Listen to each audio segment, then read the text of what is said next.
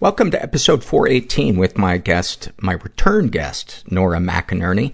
Uh, today's episode is sponsored by Squarespace. Turn your great idea into a reality with Squarespace.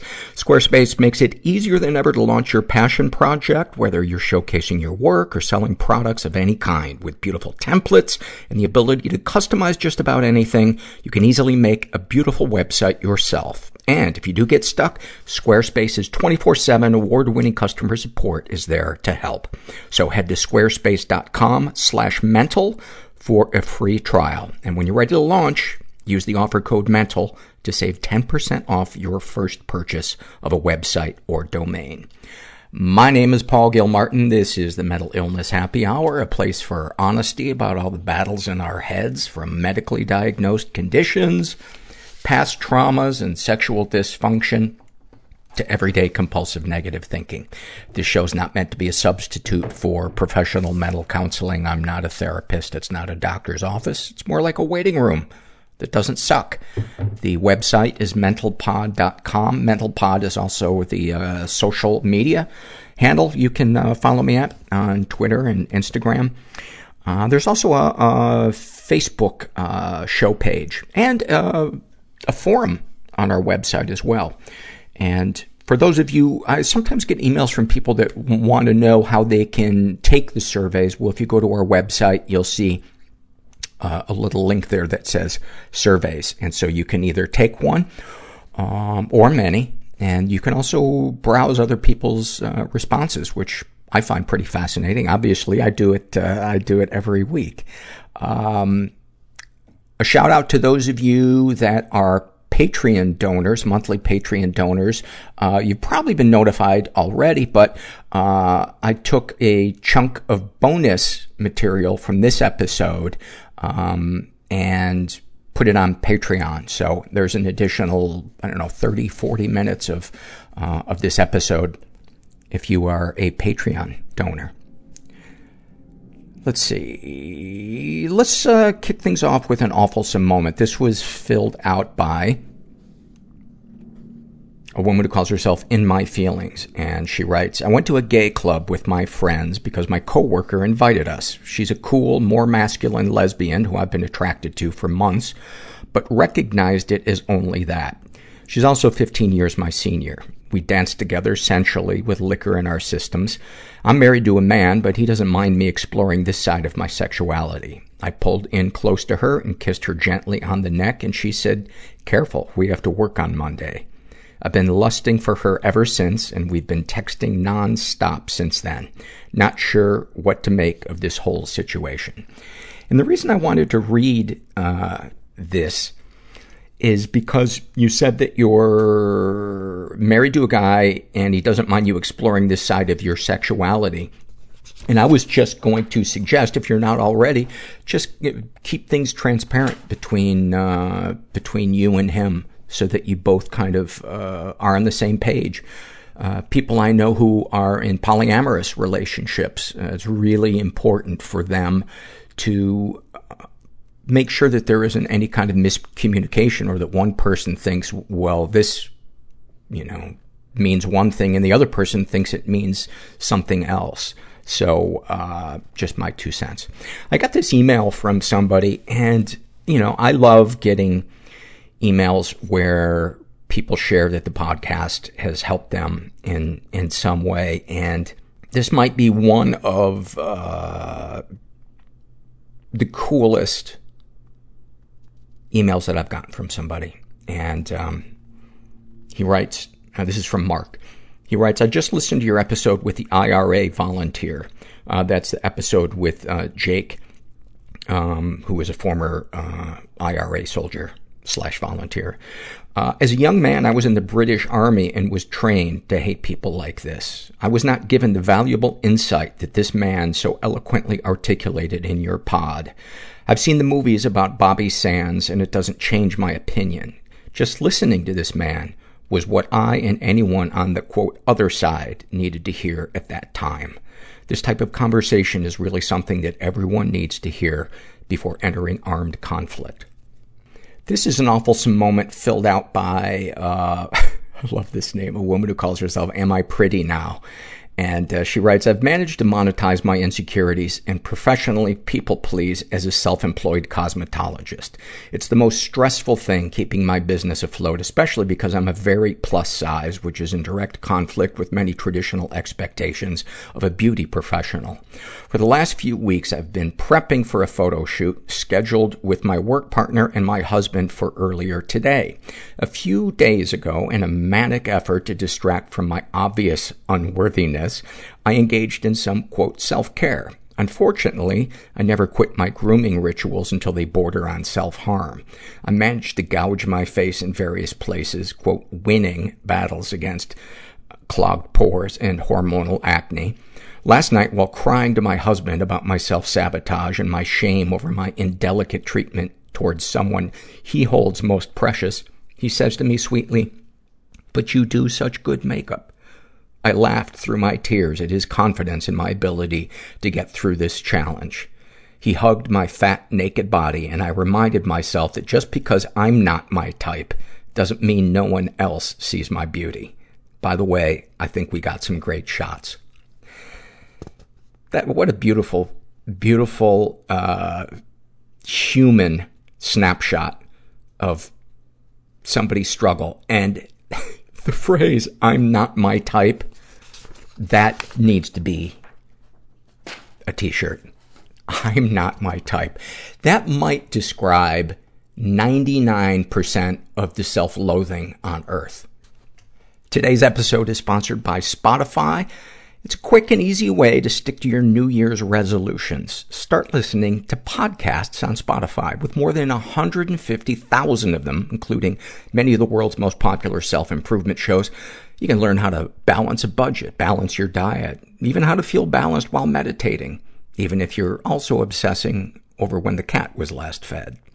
All podcasts on Spotify are free, and you can even download episodes for those times when you've gone off the grid, you know, to get all that newfound balance into your life. So, get the year off right and start listening to podcasts on Spotify today. This episode is also sponsored by Policy Genius. Getting a life insurance is one of the more intimidating parts of becoming a full-fledged adult. So Policy Genius created a website that makes it easy to compare quotes from top insurers to find the coverage you need at a price you can afford. From there, you can apply online, and the advisors at Policy Genius will handle all the red tape. They'll even negotiate your rate with the insurance company. It's all a part of their best price guarantee. And whether you're shopping for disability insurance to protect your income, homeowners insurance, or auto insurance, Policy Genius can help you get covered fast.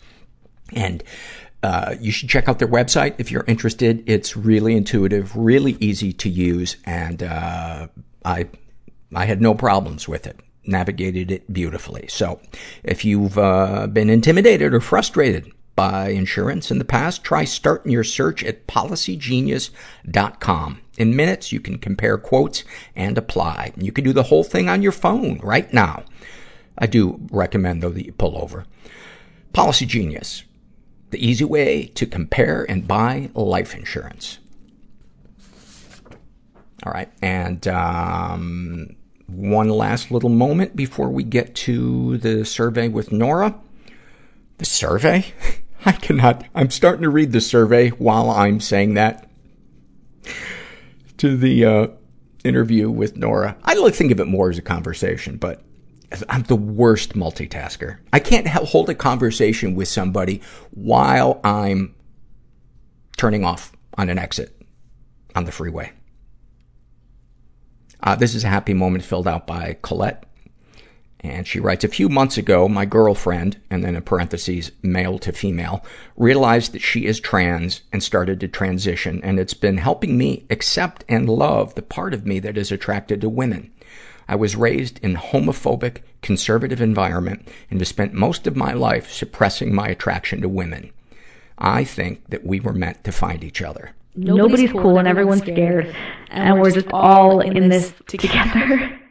There was no joy. Overeating. Apathy doesn't leave any marks Numbing out. physically. I wish that I was a girl. Panic attacks are so violent. Rudderless. They were mistaken for seizures. Shot coke in my neck. The TV was talking to me. Romantically, I am becoming the woman that I feared. He said, There's going to be a second hunger strike, Nothing's real. and I'm going to die. Sometimes I just go, hey, I can't deal. just beyond broken. I want out. You have to like fantasize about the person I'm with I'm gonna stop it. fucking someone else. It's okay to be different. That I don't want to die is a miracle. To be weird. I'm so happy to be here. I'm gonna help you one day. People are gonna love you for that. It takes a lot of work to heal. It's hard being a weird kid. Sometimes you don't realize how fucked up something was until you feel the opposite of it. You will just never see what you're not looking for. I didn't know how to break up with him, so I just transferred schools. I'm so excited to uh, have her back. She is the host of Terrible. Thanks for asking. Please welcome to the stage Nora McInerney.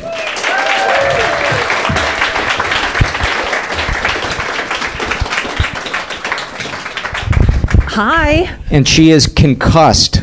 She uh, she f- you stood up too fast. Look, don't Um, step on my lines. I uh Let me set the scene for you. It's a Wednesday morning. I'm knocking on our teenager's door. Then I'm on the ground. There's been an explosion. I look at my husband. I say something bad happened, and he says, "Yeah, you fucking fell. What's going on?" I was like, "What is going on?" Um look, what the ER doctor told me is you're tall, you have low potassium, and after a CAT scan, we realized you stood up too fast. so will you please leave? uh, there's nothing wrong with you other than um, you're you've reached an age where you can no longer make quick movements. Okay, it's dangerous. Yes. And that was my Wednesday, which brings us to today where I'm wearing a hat indoors, okay? Because my head hurts and it felt like it kept, it's keeping everything together. There's nothing actually broken, but it feels like this hat is doing something very necessary. Um, plus, I've, I've really never worn it. So, was that the It question? works. It works. No. Yeah. I that, also uh, brought a notebook in and case are I you gonna go do some things. detective work after this? Hopefully. Yes. Hopefully. yeah. yeah. We got a babysitter. Who knows? Yeah. yeah. Please say hi to McGruff for me. I'll, I'll, I'll give him your best. Yes, it does look nice on you. Um, so we had Nora on about uh, I don't know six months ago, um, and we talked all about your life and all of the stuff that you've been through. Um, and so I thought, well, if I have her back, what what would be fun to do? And I thought we haven't done fears and loves in, in a while, and I thought Nora would be great at that because she's passionate and filled with fear, and I can relate to that. So she will have things that she loves and things that she's afraid of. And I thought, you know what, it might be fun to to get some fears and loves from audience members to uh, to get you guys involved as well, if uh, if you feel like it. Um, and then we can make fun of you, which would be fantastic. Is get you to be vulnerable, and then we step on your spirit. Which is what this show's about Yes. at its core. That's how we all got here, as we expressed joy as children, and then that was snuffed out. And here we are with no life in our eyes, Wearing hats indoors. wearing hats indoors. Um, so let's let's do a couple of fears and loves. Uh, let's just do a couple of fears first. I like to save the loves for for last because they're uh, they're so sweet. okay, can I go first? Yes. A puncture wound, even just the way it's right, the way it's phrased, like just a punk, like just a, like a just a puncture wound. Witnessing one, Yeah. having one, Yeah. giving another person one. Yeah. just it's just all. It just seems terrible. It is. Yeah. Even though even yeah, the sound of the word puncture. puncture. Yeah, it sounds like wound. air escaping just from the word. Yeah, it's not going to be a. Yeah. it's not going to be a quick trip to the ER. Yeah. Yeah. Yeah, I always think of too when I hear puncture wound. I always think of a collapse. I always imagine it going into a lung, and the lung collapsing. or I picture like a broken rib is what punctures the lung. Right. Yeah. There's a lot of Yes. ways for it to go very Yes. badly. Yeah. Yeah. And then I come, but that is my so go-to standard joke. That if you come back for one more show, you will not even laugh at all. you will and I know there are many of you that didn't, but that is that's insecure little Paul, afraid of being uh, serious for a second in front of people. Um, Oh, yeah, same. Give me give, no, give me another fear. Oh, I mean, I'm also like deeply insecure. So I would say that my other fear is just that like I don't deserve anything good to happen ever. And then not only that, but then it will be like evident to other people. And then, so once they know, then they'll tell me. So I won't even be able to pretend like I don't already know, even though I would be like, yeah, I know. I don't, obviously, I don't deserve to be. Right. Yeah. Not worth it. And then they would maybe just, uh, I don't know, like take out a billboard. It's like you don't deserve it. It would. I'd. I'd. I'd pass Yes. it every day. Yes. I work from home. Why would I see a billboard? Yes. It would. It would be right outside my Right, house. Um, right. yeah. Who knows? Um, so yeah, just like that. But Uh, they wouldn't put your face on the billboard because you don't deserve to have your face on anything. No. So you get out. That's a good. That's a catch twenty two in your favor. Right. And then I would be like, why would someone make this billboard about me? And then everyone would be like, yeah, you're such a narcissist.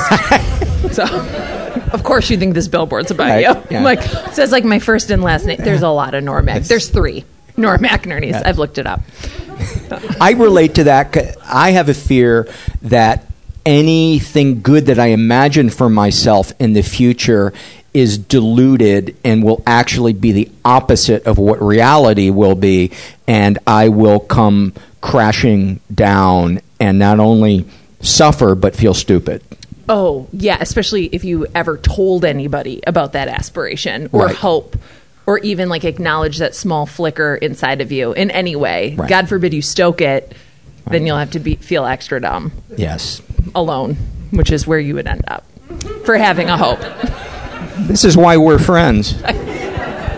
this is what a friendship is built on irrational fear and narcissism. uh, let's take one from the audience. Raise your raise your hand if you have uh, a fear or a love that you would that you would like to share. You know what? Think about it, and we'll come back to you We'll in like back. thirty seconds. Hold on, we got a we got a uh, hand right here. Let, let me give you the microphone. So, similar to what Nora said, I fear that whenever I expect or think that anything good is going to happen to me, that that cancels out the possibility of it happening. Mm. That like okay, because I'm thinking about it, then it's not going to happen. That it kind of manifests the you know the failure or whatever. Yeah, you're talking about a classic jinx. Right. So Yeah, and uh, I believe in them. I don't blame you. I wouldn't tell anyone anything that you're thinking Right. about doing or achieving. Right. Because what Yeah. she said. truly, yeah. It's almost like there's a really petty God between you and the universe that's like, oh, this guy thinks this is going to happen? Yeah. That's pretty uppity. yeah, someone asked what I'm doing for the weekend. I'm like, no, what? Hmm? No. Yeah. Nothing. Probably nothing. Um, give me another one. Oh, don't worry, I wrote them down. I am concussed. Actually, I can tell you another one. They're all like lately physical fears, maybe because I heard my head smashing onto the hardwood, and that was like head injuries. Always a fear. Like you know how um, YouTube exists now, and so you can look up anything. Which again, if you have children, remember that because I apparently they can look up some really things that they should have.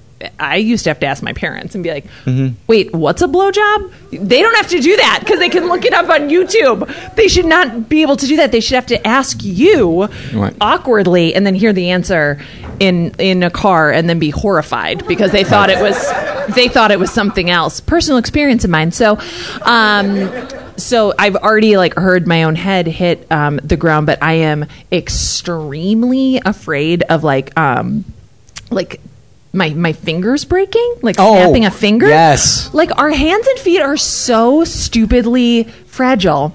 They're so like a toe. You just break that right off. It's Mm. Yes. so. And, and you don't even realize it until something happens, like you shut your child's hand in a car door or something, and you're like, "Oh my god!" It's so like it can Yes. just come. Yeah, I did it.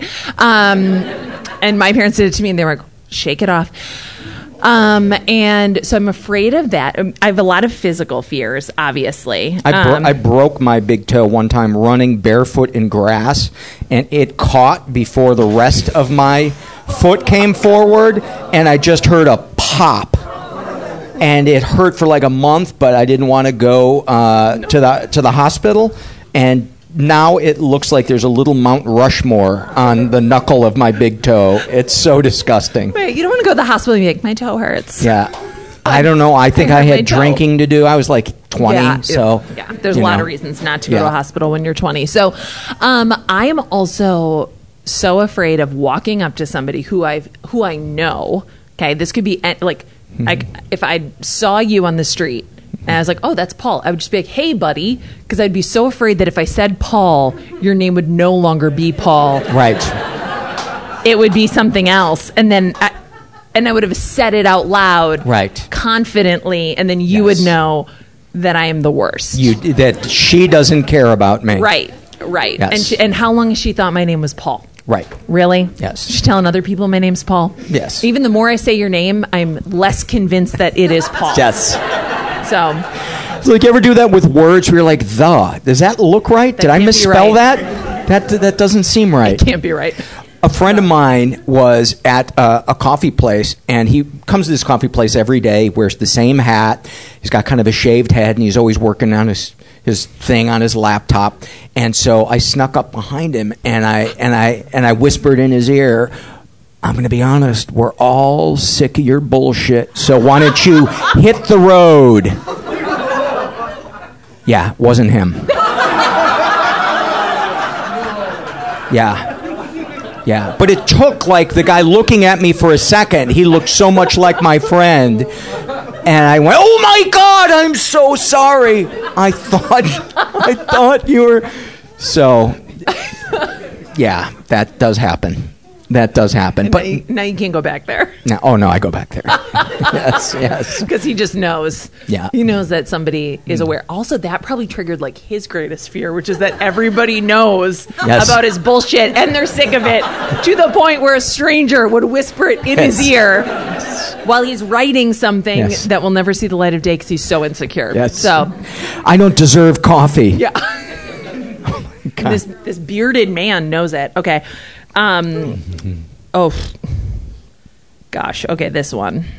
Um, I mean, I felt this like driving over here. I'm super afraid that anytime I do anything, like any sort of event, or even like invite people to my house, I've never had a birthday party for this reason that no one will show up. Like no one. I'm just convinced, like that that. that it's just right around the corner the day where I go somewhere and they're like, so no one came. Um, Yes. so no one's here. We know you rented out the restaurant, but no one is here to celebrate with you. So, Oh my God. um, yeah. I have experienced that. Oh God. not on that level, but like a get together, you know, I told maybe a dozen people three days beforehand, and everybody backed out. and I just went, God, my feelings are really hurt, but I'm also incredibly relieved. and every person I told that to totally understood that. That's it's like you want to know that you're loved, but you want to be left alone. Mm. Yeah. How can we solve that problem? I don't know. I mean, that's kind of like the plight of the middle child. Yes. That's what I am. Yes. It's like, you know, I, I want to be invited to everything, but I also don't want to be obligated to go to anything. And then also, I don't want to go. I think that's kind of what Facebook is. Yeah. Is Yeah. it's like your way of going, "Hey, anybody here love me?" Yeah. No? Okay, just just checking in. I'm going to go back to bed and hate myself. I'm going to go back to Twitter. Yeah. Yeah. Worse. Yes. That's where I just I know people hate me. It's cool. Do you do you get haters? Ah, so I have like a filter where I only get messages from like some people now, so that helps. Okay. Yeah, but Well, yeah, what, I were, mean, I- what were people saying? You don't seem like the type of person that I mean, I'm a woman. would draw so- out. Women are treated great in this Yeah. country. I don't And if you look to Twitter, it's like people are Oh, like, "You're yes. beautiful. I love your opinions. Yes. Talk more." Oh my Yeah. God. Yeah, You're loved on the Supreme Court. You're loved in the Oval Office. yeah. Can't get You're loved in tech. Yeah. So, um, so yeah, I would say uh, if we're, do we need a new fear?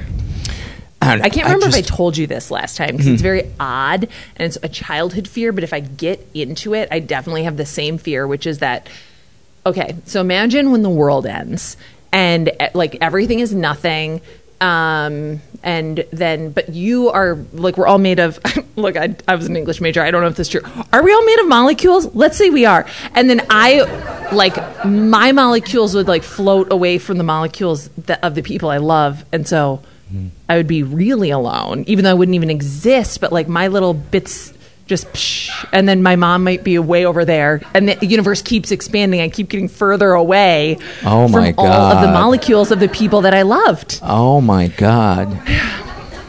So that's that's what I used to think about as a child. That's that is shit science in every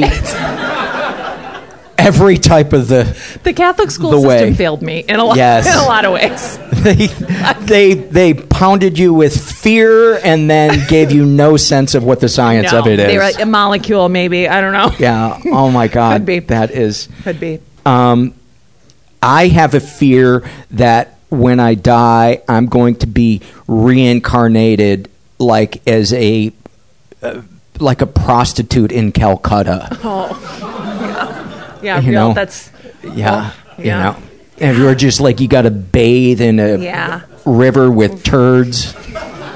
You know, it's the feel good show. But I do. I go to that place in my head, Yeah. and I suppose that's kind of a version of I don't deserve anything good. yeah. Or like, I mean, what if you were a bug, which would be almost worse? You know, Yeah. like But- you're just a bug, Yeah. Or- and then you hit a windshield. But then I guess you're That would be the way to go. Faster. That- yeah. That's true. Not a bad way to go. Yeah. Yeah, but just sometimes I like see flies that are just like buzzing around our house. I'm like depressed for them. I'm like, what's Yes. the point? Like Yeah. you're not gonna you're not gonna get out. It's a pane of glass, idiot. Just like just like trying so hard. I'm like, I'll do my best to put you out of your misery. And then I'm like, wonder what it's coming back as. I don't know. Yes. Do they know sometimes when we're trying to pick them up to take them outside that we're trying to save their lives? Because You do after that? like three, I yeah, sometimes Wow. I do. And if after three times, Yeah. they still try to get out of my hand, I just step on them, Mm. and I'm like, I wish I could have somehow conveyed to you that I'm working with you, but. Oh, I run around my house like, you son of a bitch. Get out of my kitchen. Like I mean, if it's like scary and hairy, Yeah. you know, uh, I'll. I, hairy. I don't know if I've ever had something hairy, I but mean spiders. yeah. I, spiders I don't pick up. Spiders I kill. Yeah. But if it looks like you know something that flies or Oh yeah, like a moth. I would, I would say. A Yes, fly. moths I do, Yeah, yeah. a moth like obviously has like a soul or Yeah. personality. A fly is like, yes, you know, Yes. a moth has a face to scare you on its wings. So they, They have a face worked on their me. wings? Yeah, that's it scares away predators and also me. Oh my god. Oh my god. What were we talking about right before that? Because I had Um, we something talking about death. We useless to add. molecules. Oh, I know about reincarnation. Um, I had this. I was trying to think. Well, how would reincarnation work scientifically? And so I thought, well, what probably happens is whoever, when somebody dies, their spirit leaves, and then what, whoever is the closest entity being conceived at that mm. moment, it goes into that. And I thought, well, if rich people find that out, what they're going to start doing is fucking near really great old people dying. And I thought it's that would become a cottage industry. that would be, you know, like as you know, Jonas Salk is dying, and there's just a ring of people that have paid a million dollars to fuck around him in the hope that his soul goes into their child. It's going to be like an it's going to be like an add-on fertility treatment. Yes. Like who would who would you like Yes. who, what famous great person would you like to reincarnate into Right. yourself? Who would I like? Who would you like? No, I'm being a I'm being a doctor trying to upsell you like $80,000 for Oh, for a good soul. yeah. Okay, here's another fear of mine that is very rational and mundane. But have you ever been to an estate sale? Yes. okay when you're going through an estate sale like sometimes you're like wow nice nice and then there's always like the drawers that you're like oh god Yeah. oh oh like she thought she needed this many like plastic colanders Right. just so it's such a bummer i'm afraid that when i die people will go to my estate sale and be like oh my god what the fuck is this Yeah. Where where did it go wrong for you- her? Yeah, I'll give you a quarter Yes. to burn all this. I'll pay Yes. you to I'll pay you to donate it somewhere. It's bad. This is bad stuff. So I want to have the kind of estate sale where people like line up Mhm. and then they're just like so amped about what they got. Yes. Um, and then like I don't I don't even know what the point of that is because I won't be there to see it, but I will in a way. You will. because I'm going to be living through my belongings. Right. And you'll you'll be children. floating away as your family Yeah. goes the other yes. way. Yes, my molecules will be all around my Right. in in my things. Yes. Yes. Yeah. Yeah. And in, for those of you that have never been to an estate sale, it's a garage sale for the pretentious. I mean, isn't that what it is? Well, I mean, they sell It's- just like everything, Right. you know, and then so I mean, yeah, yeah, when someone yeah. dies, it's called It an does estate sound better than a funeral sale. yeah, yeah, dead people stuff. And every time I go to one, I cry, and so I'm not. Do you? super? Yeah, I just get like I just get. It, it's usually when I get to that, you know, the area where they're like, and also this stuff. I'm like, oh, God, someone bought all these ugly Christmas tchotchkes, thinking like, these are wonderful. Yeah. They're like, obviously, my children want these, and their kids are like, get, get, it's all got to go. We don't want it. We don't want any of this shit. Like, I'm like, oh, you know what, your dad's shoes. Like, I had this. Um, we just got rid of it because it was rotting and falling apart. But I got this tiny.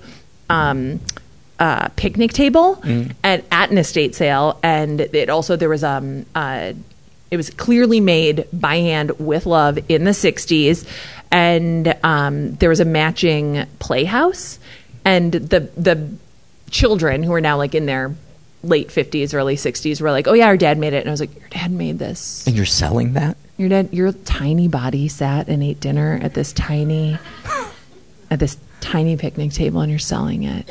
And they were like we will give it to you if you fucking leave and they like i was like bawling. I was like oh man your dad my like with his loving hands just That built this little replica of your family house for you to play in. Right. and then and like you are just giving like you don't have a grandchild. They were just like get the fuck out of that yeah. and they put it in my car for me. And um and for for free.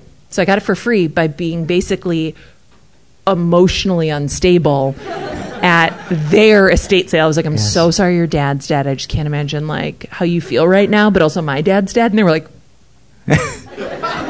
killing the vibe at this estate sale ma'am. That's what you're doing. Okay all these other people are just happy to get records for a quarter. Could you go? Yeah.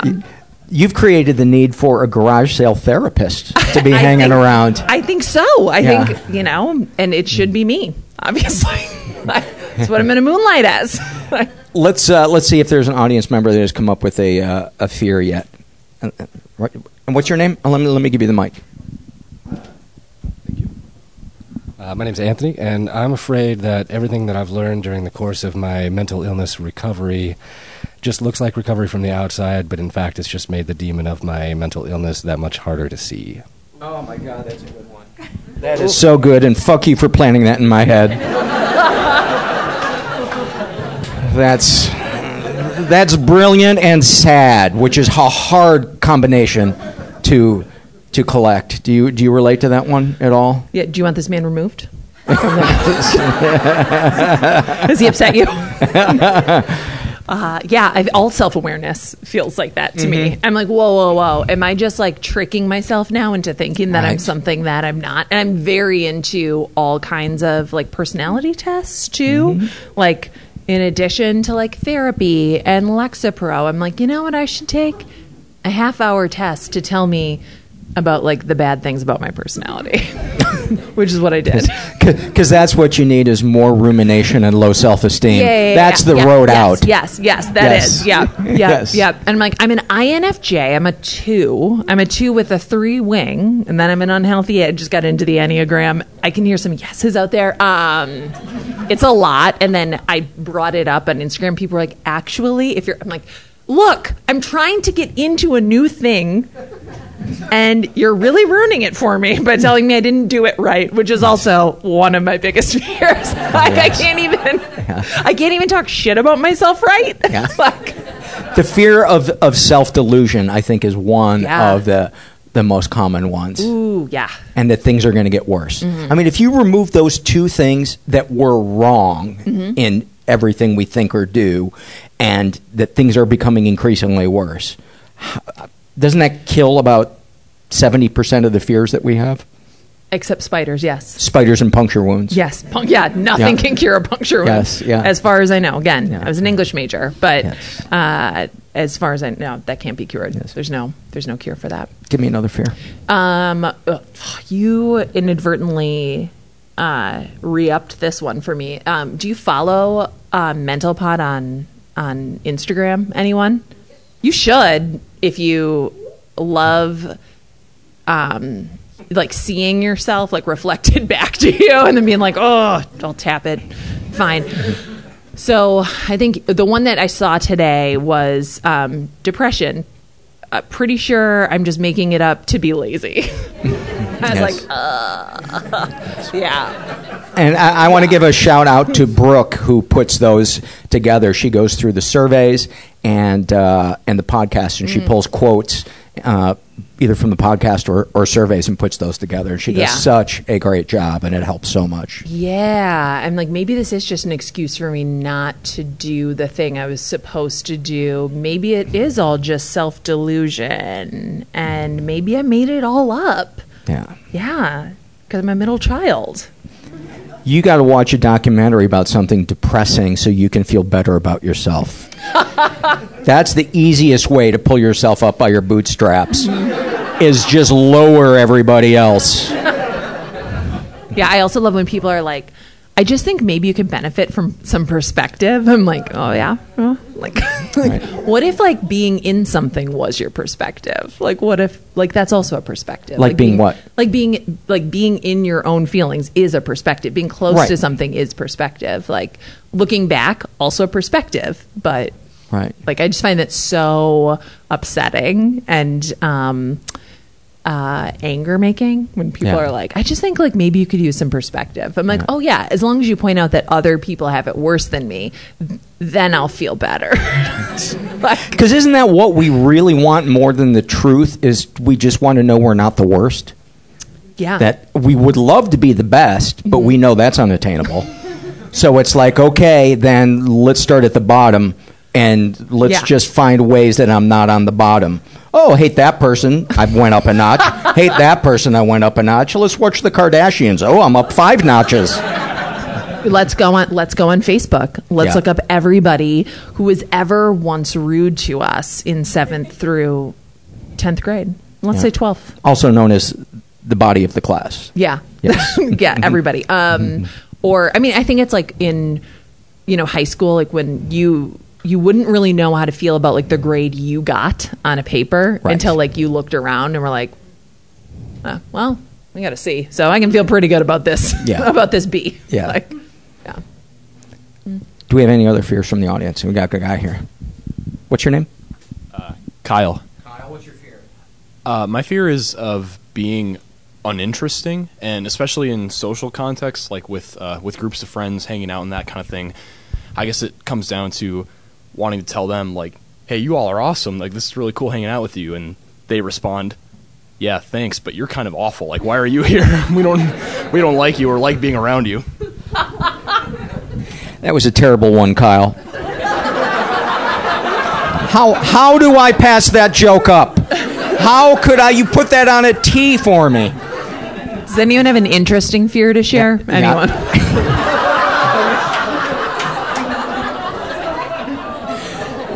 That that is such a good one though because I I think we I don't know maybe I should just speak for uh, my lover Kyle and myself, but um, that feeling that people are just kind of amusing us that they don't really appreciate us the way they appreciate other people.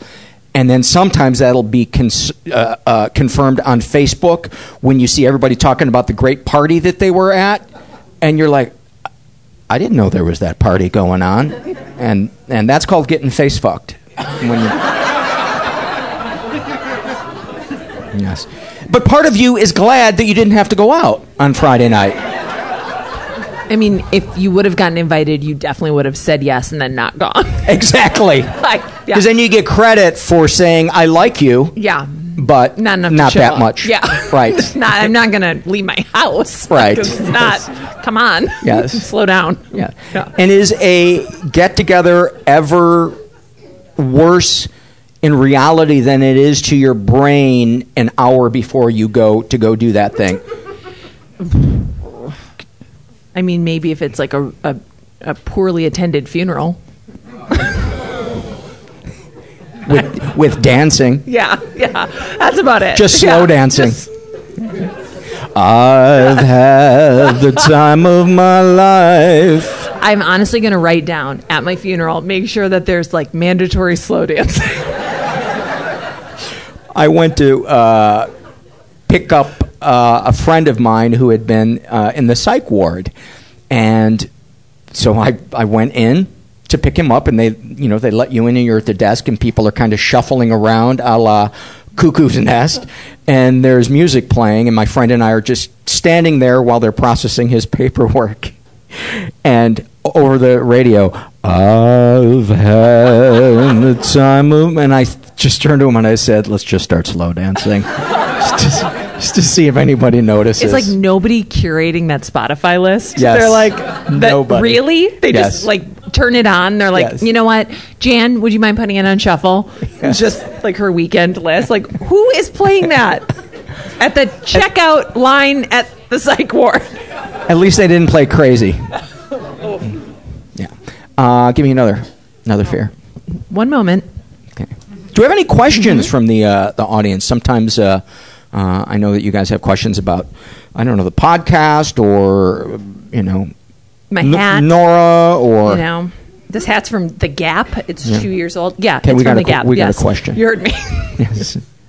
It's Fenora. I was wondering about your podcast. Do you travel to interview the people that you speak to, or um, do they, do they come to you? So the question is, do I travel to interview people? Sometimes we have. Um, usually we do um, a, like a tape sync. So somebody will be being recorded where they are, and then I'll be recorded where I am, and then they put the two tapes together, or they'll just go to a studio in their city and we'll just call each other, which I thought would be.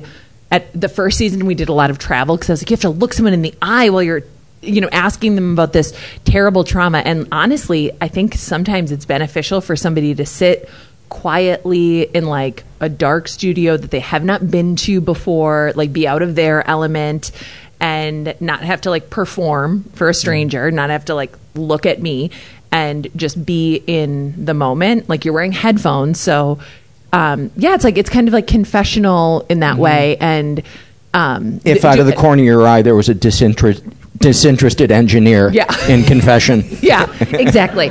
Um, or um, does anybody here still talk on the phone? I love the phone. Mm-hmm. Like, do you remember in like, do you remember like the first time you fell in love and you would like lay on the phone and like talk Oh, yeah. all night and you would just be it, like time would pass and you would just be saying all this stuff and you're like, what am I doing? That's what it's like to interview somebody like remotely. I would and, say. and you'd wrap the cord around your finger. Yeah. Get And- all the way to end do- your finger, and then you'd back the it out. headphones come with that curly wire. Yeah. And I find myself doing that too. Yes. So That's a great one. Yeah. So now That's I've, I've one. grown to like interviewing somebody remotely. Yeah. Yeah. Give me another fear.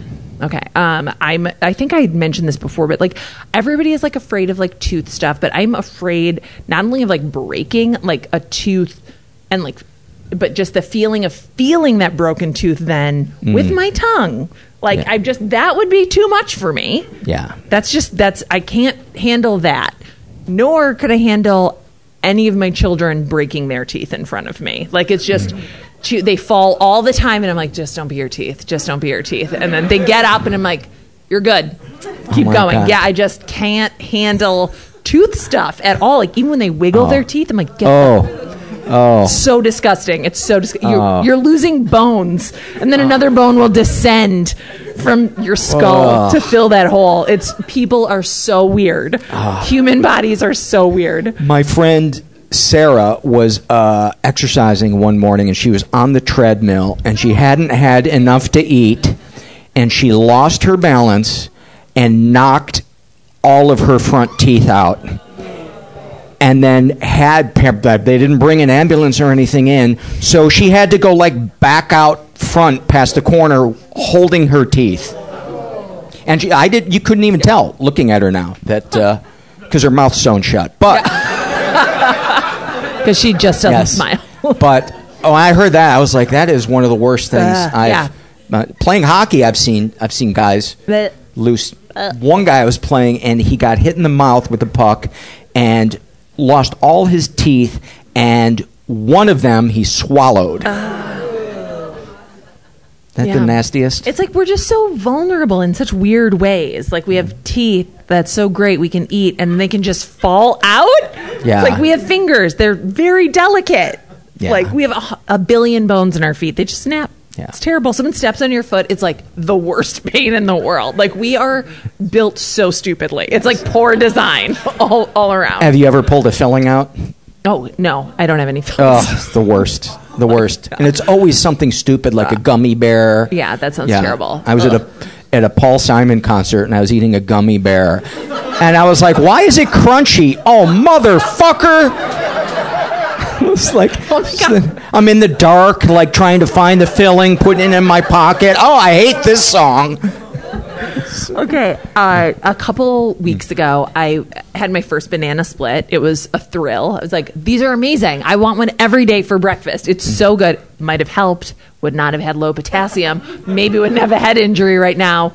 But you might have slipped on the banana. Exactly. Actually, one time I was running and there was a banana peel that I did slip on. And I was Were you like, in a for cartoon? run. That's what I was like. What? And a man stopped his bike and was like, "What the fuck? that happens?" I was like, "Yeah." And I'm on the ground right now because I slipped on a banana peel. Please leave. Leave me on the side of the road. Don't make this a thing. Now I'm going to tell a bunch of people about it. However, Did I- smoke come out of his ears when he found that out? Ah, Yeah. Yes. Yeah, he was um all kinds of sound effects I can do. Um so I was eating a banana split and then it was crunchy. And I was like, what is like, hmm, maybe it's just a little freezer burned. It was like kind of a divey place, but I don't want to be a snob. Like I eat freezer burned ice cream all the time. I'm not too good for it. It was glass. Oh, And I felt so bad telling the guy. oh, you are codependent. I was like, I like I don't. When know what you apologize for somebody making you swallow glass, you need to bump up your therapy.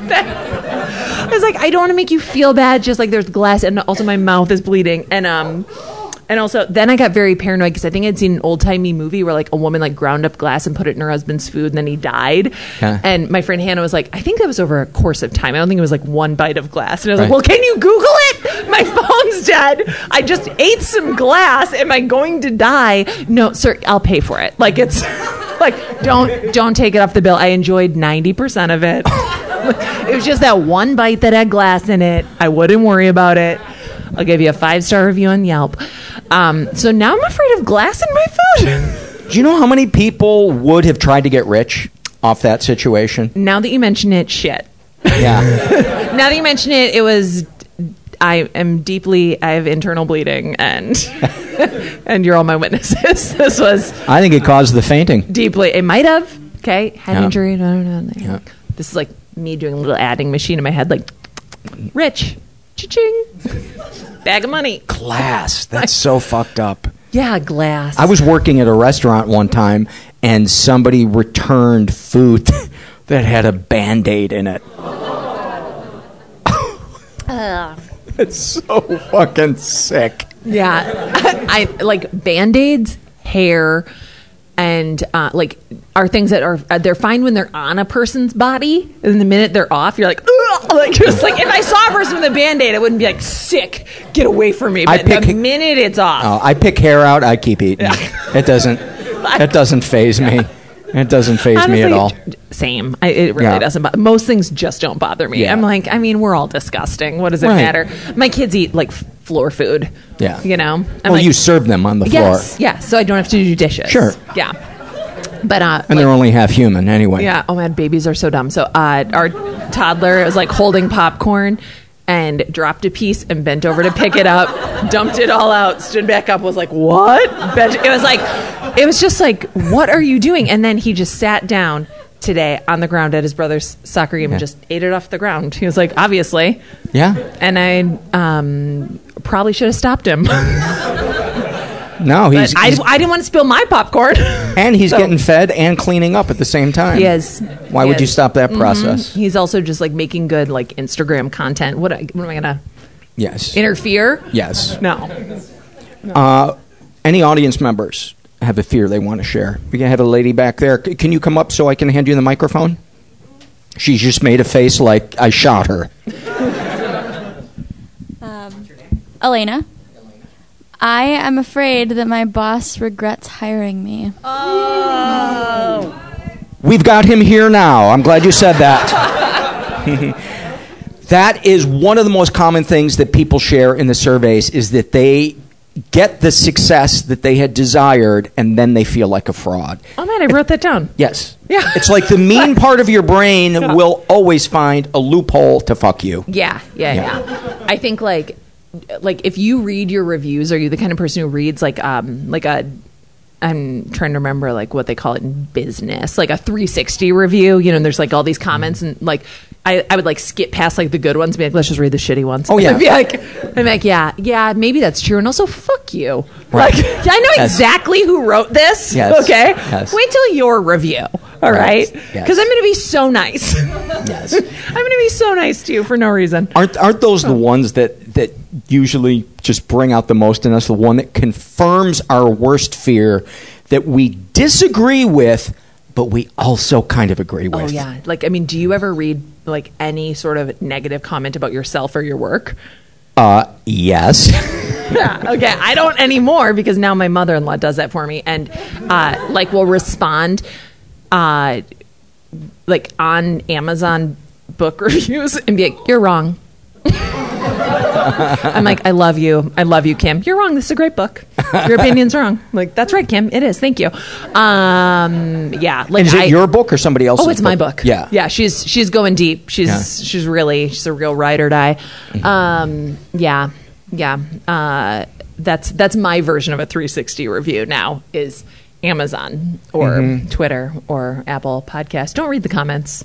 Okay. Don't read your Yes. reviews. Don't read like emails. Just drag them all to the trash. I got a I got a one star review on iTunes. The person said, uh, "I used to love this podcast." But the last episode, the guy's accent was so thick I couldn't understand what he's saying. so you give me a the, the whole podcast a fucking one star review. Oh, one time somebody gave uh, my book a bad review because it arrived late. I was like, that's like your gripe is with like Amazon, not with like, I mean, m- like I didn't deliver it. Yeah. Uh, I would have been on time. Yes. Um, uh, but I pride myself on that punctuality. But uh, yeah, yeah, people are the best. The for sure. reincarnation thing, you should also have the option of fucking as far away as possible from people like that. I don't want my baby to Yeah. have that person, that mouth breather soul. No, I don't want my baby to be the kind of person who like spends his time like going on the internet to be like, I want this person to know that I'm just like unhappy with them and like who they are and like what they made, like bravely putting it into the world. I want to just make sure I knock them down a peg or two personally. Mm-hmm. Um, and then uh, like one person, uh, I'm giving. I always give my trolls so much credit. Okay, so this I made one joke in the podcast which people don't like if I make jokes, which is so taxing. So I made a joke. I was interviewing this guy who works at Princeton. And I said, "Huh, never heard of it." I got. I got from a man um, an email saying, "I can't believe you've never heard of Princeton and you have a podcast." As if the ent- the barrier to starting a podcast is, "Have you heard of Princeton?" Then he left it in a fucking Apple review. and then he wrote it on Facebook. I'm like, "Sir, Have you heard of sarcasm? right." I'm like, "One, it's called jokes.com Right. backslash you don't get it." Two, like you spent so much time on this. Yes. Like I am so proud of you for going to Princeton. Yeah. Like Oh. sa- it was my safety school exactly. Uh, I went to I went to the Princeton of Ohio. Um, and uh, yeah, so people are the best. Yeah. I get. Uh, But he's someone's kid. Someone someone's like Yes. he's you know what? He's wonderful. I'm like, you know what the truth about your son is? He's the kind of person he's humorless. he's He's, he's, a, dullard. He's a humorless dullard with uh, access to a keyboard and an Yes. internet connection, Yes. and he must be stopped. Yes. Okay. That that is the downside to the democracy of the internet. It's true. I get emails sometimes from uh, people that are critical of the podcast, and ninety percent of the time they're done in a way that is diplomatic and compassionate, and they you know say what they like about it, and those I'm. I'm so thankful for because they help me do a better job. But sometimes you get them where the person will then apologize three days later that they weren't in a manic episode. And the email is nine pages long, and their exclamation points galore Yeah. about what I don't get and Yeah. what I'm wrong about. And uh, after about the fifth one of those that I've gotten, I've now just kind of take it with a grain of salt. Yeah. You can tell when somebody's just there's Yeah. something else at work other than my shittiness. Yeah, yeah. Yeah, I do. Yeah, it's not like I'm like I don't want any feedback, but I don't. Um, unless it's like a compliment, uh, and then I just won't believe it because I'm like, well, like, mm, mm, I'd rather read this comment that says like I'm a piece of shit, and then I'll resent it, but believe it. Yeah, you know, take it real, take it really to heart. Uh, also, I love um, like uh, when people leave me comments and they're like. I mean, as a mother, I'm like, Mhm. wait, what? like, that's like that's like in my job title. Yes. Like, as a mother, Nora, I'm like, one, how do you even know that I have kids? Right. Like, just because I talk about them all the time? Right. like, just because, like, just because the way my body looks now, like, whatever. Um, and yeah, like, as a mother, like, you should make a better podcast. Like, what is the, as a mother, what? Like, what is the responsibility that I have other than, uh, I mean, my husband raises my kids. I don't, like, like, like, what are you implying? Yes. he makes the dinner. That's what nannies whose names I can't remember are for. Yes, exactly, exactly. Yeah. Uh, give me another fear, and then we'll go to loves. Oh man, man, oh man. I- Uh, wh- while you look for that, let's get well, one. I'm, well, let's I mean, get one more fear. Then I'm like a, I, that I'm fucking up all the kids like all the time, like every single one of them. Back there, come on up so I can hand you the microphone, and and give us your name. I'm Sarah. Hi, Sarah. Hello. And I am afraid of the uh, garbage disposal eating my hand. Oh my god! Yeah. How have we never done that one? And even when it's off, you think there's going to be a surge of electricity, or someone's going to come running in from the other room and flip it on. I I really appreciate that fear because my husband has it, and I'm always like, "What?" Like, yeah. I'm like, I can get this fork. I trust me. Yes. And he's like, I, I have a fear every time I'm in my wood shop that I'm going to saw off all my fingers while I'm not paying attention. And if you think that's crazy, there was a kid in my high school who sawed off 99% of all four of his fingers, and they were dangling. And he went in, and this was in he the, couldn't even the do that 80s, early 80s, and microsurgeons worked for 16 hours and saved all of his fingers. Wow. Isn't that incredible? That incredible. And then he got hit by a car. No, I'm just kidding. I'm so uncomfortable with a good happy ending. I had to, I had to ruin that. Yes. Oh, that is good. Um, I, I know my other fear is just like really boring, which is like, I mean, all your moms are afraid of this, but I'm just like afraid that I'm like ruining our kids all the time. Like everything I do Yes. is like either indulging them or I'm like too hard on them, and then all the things that I didn't want to do as a parent. Um, like all the mistakes I'm making, I'm like, oh yeah, my dad used to yell at me like that, and now Mhm. I'm doing that uh, to my five year old, but also like, why is he whining so much? like that's probably why my dad yelled at me because whining is so annoying. like I can't. I, I don't know how parents do it. I honestly don't. I. Uh, that's why I don't have kids. Let's let, let's get to some loves. Give me a love of yours. I got mine Um, on my phone. I'm actually on board with the show. I'm going to make some outreach phone calls. Okay, I tr- Hello. Yes, I'd love to take a survey. Uh huh. Um, I love when I put on makeup and my five year old goes, "Oh, wow!" like, yeah. like, That's like I, I intentionally like put my makeup on with the bathroom door closed just to see the reaction, which is so drastic that a five year old goes, "Oh." Wow! Like I, I love that. I love that. Is it like beautiful wow or rodeo clown wow? Um, honestly, he's desperately in love with me. So he's like, Yes. "You are beautiful." Oh, that's so Yeah. adorable. It's pretty. It's pretty cute. It's pretty cute. Until he's Um, about 12, and then it's and then it's creepy. Uh, I love when a puppy gets an old dog to play and kind of have a second yeah. life. My uh, ex just got a, a, a puppy, and we still share a dog, Ivy, who's 15. And Ivy is running around like she's two years old with Grady. Grady is the puppy, and I just fucking love going over there. And and Ivy's kind of annoyed by him, but she also there's a part of her I think that's just so genetically dog that that she likes it. And uh, oh, and he he will like practically he's tiny and she's like a mid-sized dog and he will like jump up on her and then sometimes he'll like get his arms over the top of her and he'll just be like chewing hair off her back like the the hair on her spine and She's like, feels good to be loved. yes it's I just love it makes Feels me good so to be useful. Okay. yeah yeah Um, this is a very Minnesota specific thing, but I love when it's officially cold enough to feel your seat heaters.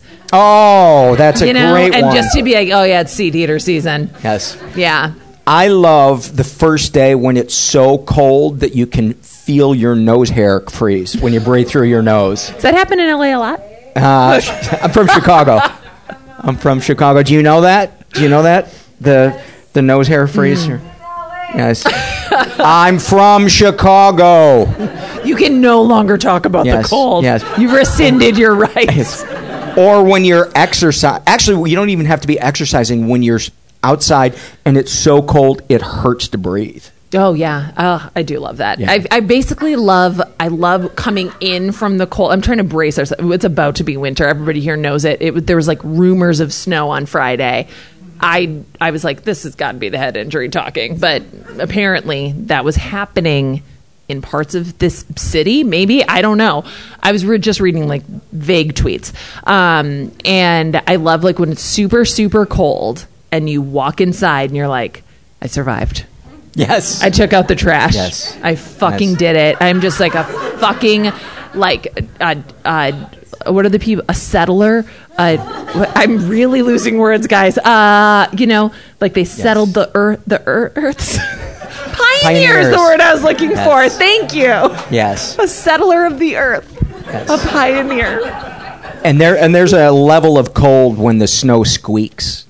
That's when you really know it's cold. Yeah, we live here on purpose, everyone. I just want you to remember that in two months when things are very difficult, we're here for a reason. it's just Do you know what affordable also- property. I don't know. What also feels kind of good when it's really, really cold out is when you've had too much to drink and you walk out of a house into the cold, and it's like you just drank five cups of coffee. Uh, in college, we used to call that our beer jacket. We'd be like, "Well, I got my beer jacket on, so I Oh. should be okay." Which is really like, "Oh, you're so wasted. You're in danger of freezing to death because you Right. can't feel the cold." That was stupid. Yes. Yeah. Also, when you're laughing with your friends and you're drunk and you laugh so hard you fall into the snow and then you just lay there and the police come. uh, speaking of heat, uh, when a shower is almost too hot, but you don't adjust it and you get used to it and it's perfect and you realize that you are taking the perfectly hot shower. That it couldn't be any hotter than it is because you almost had to back out of it. Yeah, like it's almost cold. Yeah. Yeah, and you're definitely losing two layers of skin. Yes. So then you're going to glow. People are going to be like, "What did you do?" And Yes. you're like, "I took a shower." Yes. Okay. Look past the blisters. Yeah. And look at how red it is. The rest. The not raised area. Yes. That's healthy. That's healthy. Visiting hours are over. Uh, give me give me one. Oh, that was pretty good. Um, okay.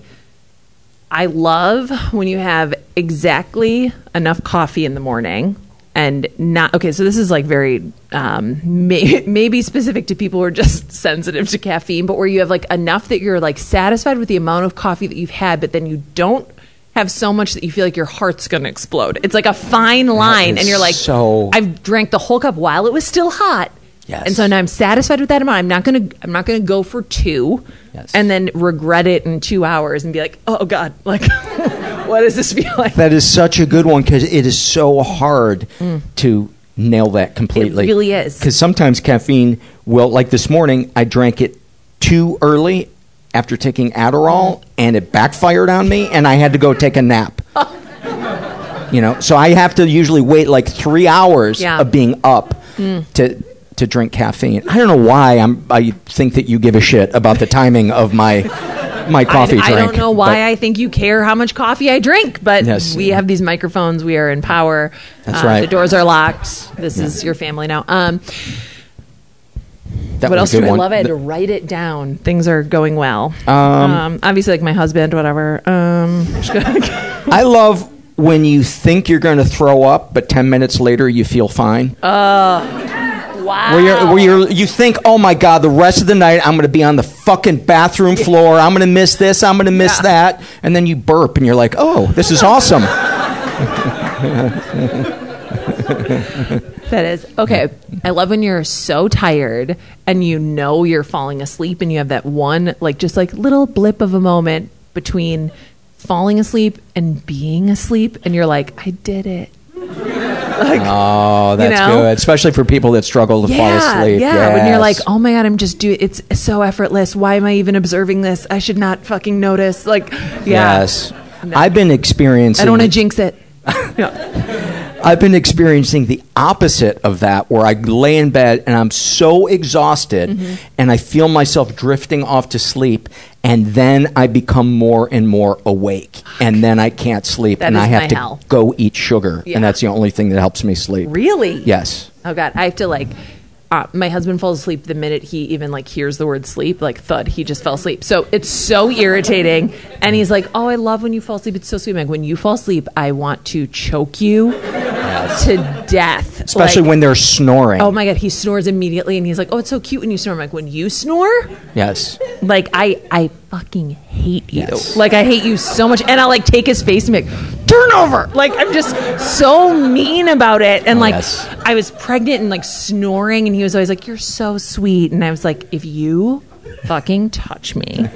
When I am attempting to fall asleep, if you dare fall asleep first, if you remove a layer of clothing, if I feel a body hair near me in this same bed and it wakes me up, fucking ring off. Okay, just Goodbye. like You'll just chop your finger off because you know you have to Yeah. get it off so Yeah. fast. Why go get the dish soap? like I Yes. yeah. So he's uh, uh, I bet he left. Um, so I think he's gone forever, and I don't blame him. Um, but he falls asleep so quickly, and I'm so jealous. And the snoring is is just it's such salt in the wound. It's like you're like when you're following you know, like when one car's following another in a cartoon and it drops tacks and oil and smoke. yeah. Exactly. I'm like, I'm not going to get there it. with this guy just fucking it. enjoying his REM. Yeah. Uh, I have a, a specific, actually, in the moment moment. Um, I was winter camping and I was super, super tired because it was at the end of the day and the sun had just set and we were in this like this bowl on this on this ridge line where the wind uh, we were sheltered from the wind and it had started snowing Th- you know those big thick snowflakes when they're there's just it, there's almost no wind, and so they're just kind of dropping straight down. And I went and I put on my warmest down everything, and I just lean back into a snowbank, and and I'm just laying there, and there's can't hear any wind, so there's no sound except for the tiny, tiny sound of snowflakes hitting the edge of my parka. And I just felt like my blood pressure just Yeah. completely lower, and it was. I just dangerous for me. So. Yes. and I saw a blonde lady pass out. Do you or gi- give a, us a moment that, that you remember where you were completely present? Um, ugh, in like recent memory, probably Anytime. none Anytime. at all. Um, okay.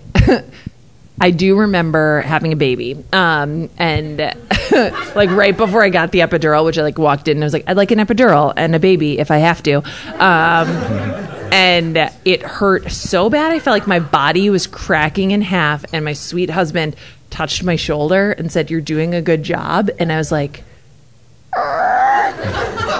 Of course, I'm doing a good job. Get your fucking hands off me. But I was in the moment. Yeah. I was definitely there. I was definitely there. And the nurse was like, We're gonna we're gonna tranquilize you pretty quick. I didn't even get an epidural, they just like darted me in the neck. They shot you up. from across the room. The guy with the safari hat. I woke up and they're like, here's a baby. um, Give me but another I. I, I do love like uh, any day when I don't pick up my phone and I don't even think about it. I don't think anything takes me out of the moment more than my phone. I think it's like a sickness for most people, including me. Um, and that I, yeah, I really do. I just think it's, I think it's awful. Uh, and I don't actually need it as much as I think I do. And, um, nothing will like snap me out of that more than like my child being like, "Hey, Remember hey, me? Yeah, remember me?" And I'm like, "Not really. Which one are you?" Um, so, so yeah, that bums me out. But I think yeah, snow is always a good one. I have this like memory every time I'm not driving and it's snowing. I do this thing. If you're sitting in the front, it only works if you're sitting in the front seat. So sorry, backseat people. um, but like you look forward and you focus on like one piece of snow coming towards Mhm. you while you're driving. Yes. And it's so amazing. Yes, and you imagine that you're killing it and it feels delicious. Oh, I just, no? I, yeah, I just, I love that. Yes. I love that. But yeah, it is. It's very hard to be in the present moment for for me. I just had an hard. idea that to get people off their phones more, we should pass a law that all phones have to be shaped like thumbs, and to use them, you have to put them in your mouth. Because isn't that really what it is? Yeah. The incessant checking of the phone. Mhm. It's kind of the adult Oh, sucking is. your thumb. Yeah, Yeah. yeah. It's just like the need to like not be alone with your Yes, I- own. I need to soothe with your own thoughts. I need to soothe. Yeah, yeah. Um, laying in bed with my girlfriend while she Ugh. strokes my head and feeling myself calm down and having physical proof that someone loves me and if I need would probably take care of me. Oh, Yeah. that's really good. I'm like emotional. that's really nice. Oh, that's really sweet. Um, I don't love anything. And by girlfriend I mean Yeah. I, I mean prostitute. A girlfriend experience. That's right. Yeah. A girlfriend experience. worth worth it. Worth the worth the investment. You're worth it. Okay. Yes. Don't let anyone tell you you're not. Um, uh, good thing I wrote down things I love. Another audience one? Well, here's one. One thing I love. What's your name? Oh, sorry. I'm Megan. Hi. So one thing I love is um, about Minnesota, particularly. We're all about to experience this thing called winter, but my favorite thing is after the winter, all of these decrepit, pale Minnesotans emerge from their houses and come out on the very first warm day of winter together to be like, "Yay, we did it! We get to experience this awesome spring again."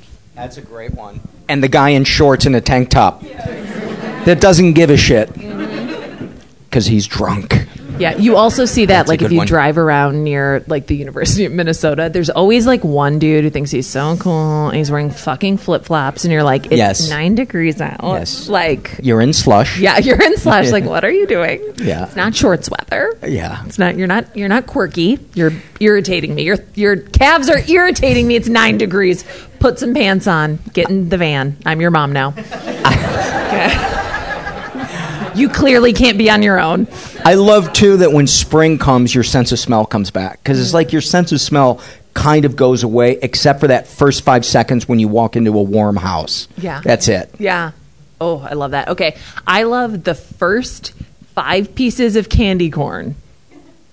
And then after that, it's diminishing returns. And it's so bad, but I won't stop eating it. I'll eat the whole bag. I'll be like, I hate this. I hate myself. I can't even feel my throat.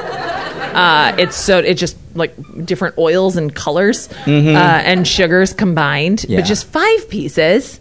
That's Yes. wonderful. It's delightful. Yes. More than that, somebody just uh, take it from me. Like, Yeah. what are?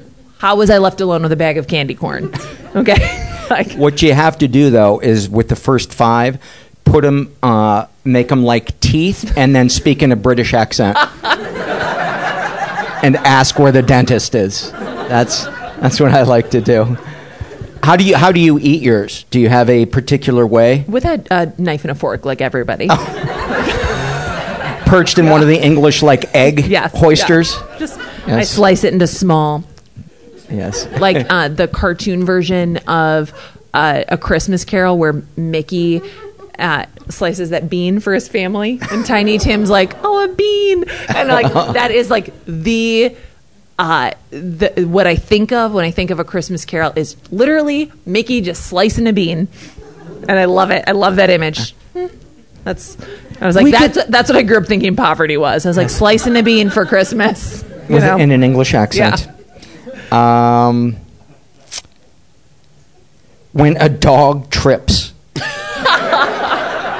Because it's so rare. It's like the queen just farted, you know, or Trump apologized. It's just like, how did that happen?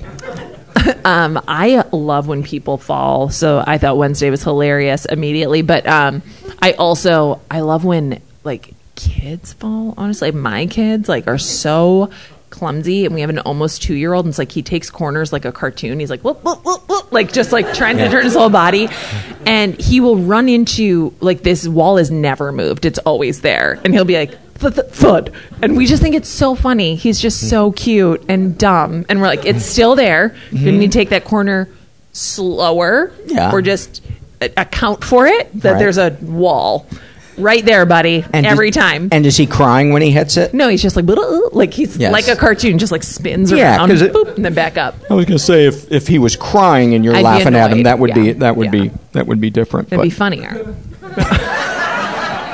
you'd have the camera going. Yeah. yeah. And then people would uh, revolt on Twitter and you'd be fired.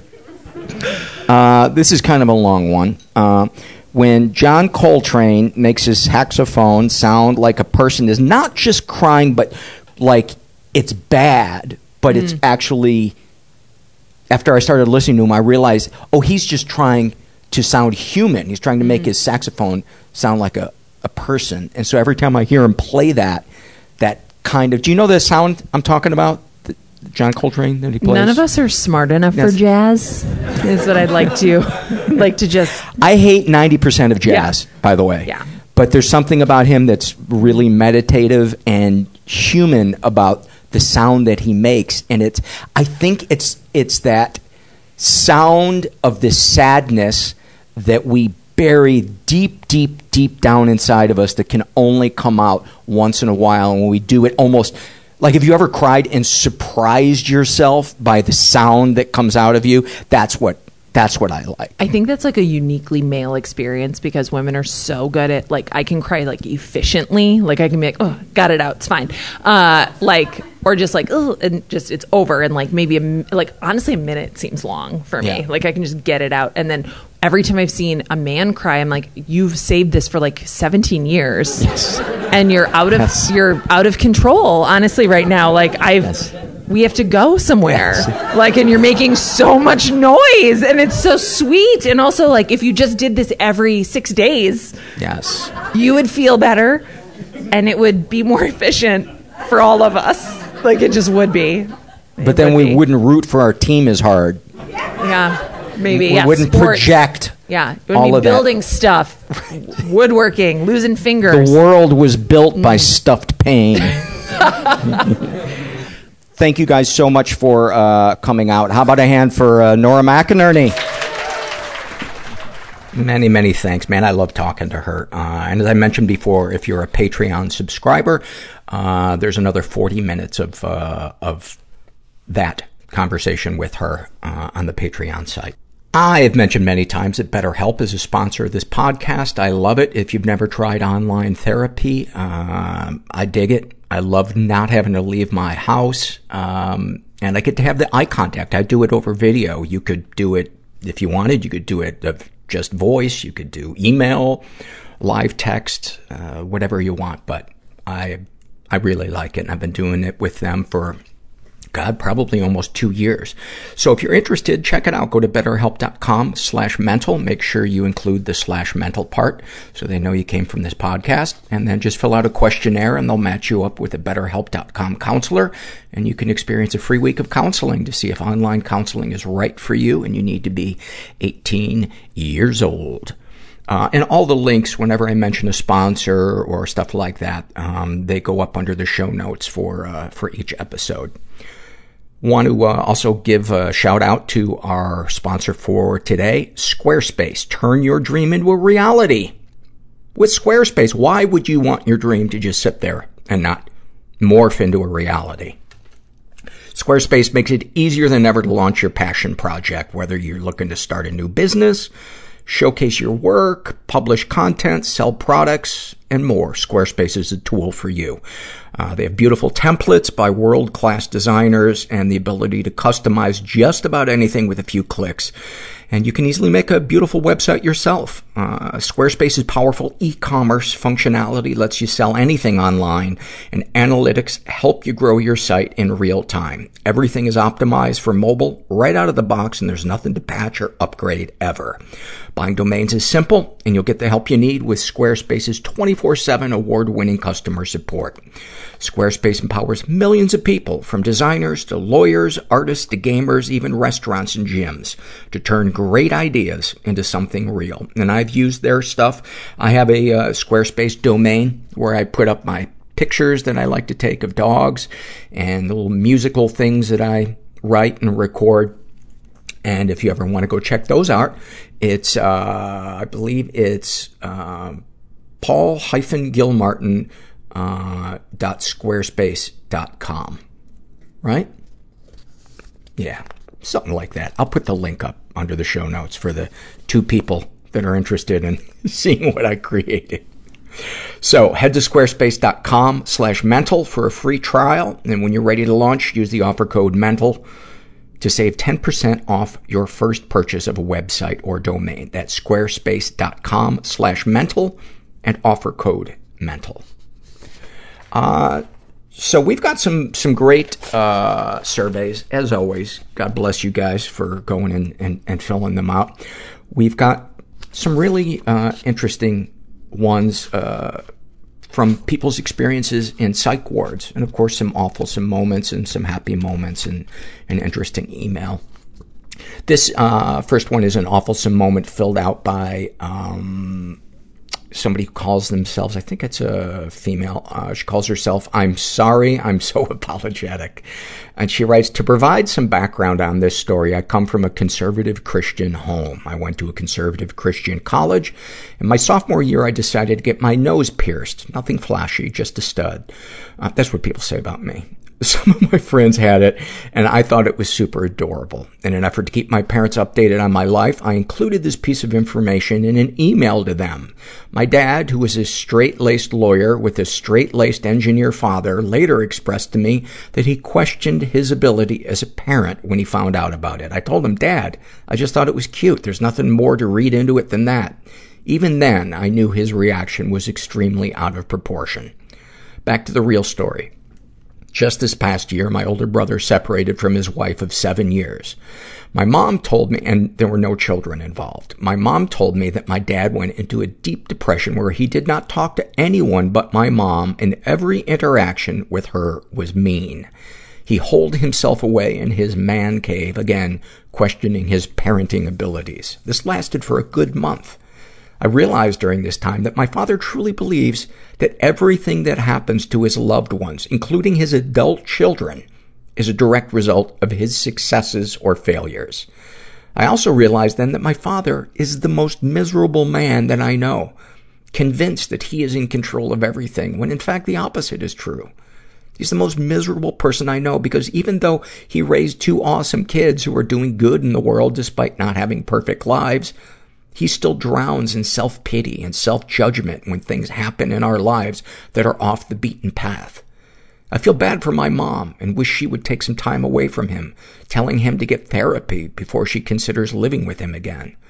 My mom is an awesome woman and would have fostered a 15-year-old girl by now if my dad wasn't such a miserable and selfish person and could actually handle it. All she can do now is mentor her from afar and hope that she gets placed with a good family. I shared this awfulsome moment because it is absurdly amusing and painful at the same time. I long for a deeper relationship with my dad, and this is probably the biggest source of pain in my life right now.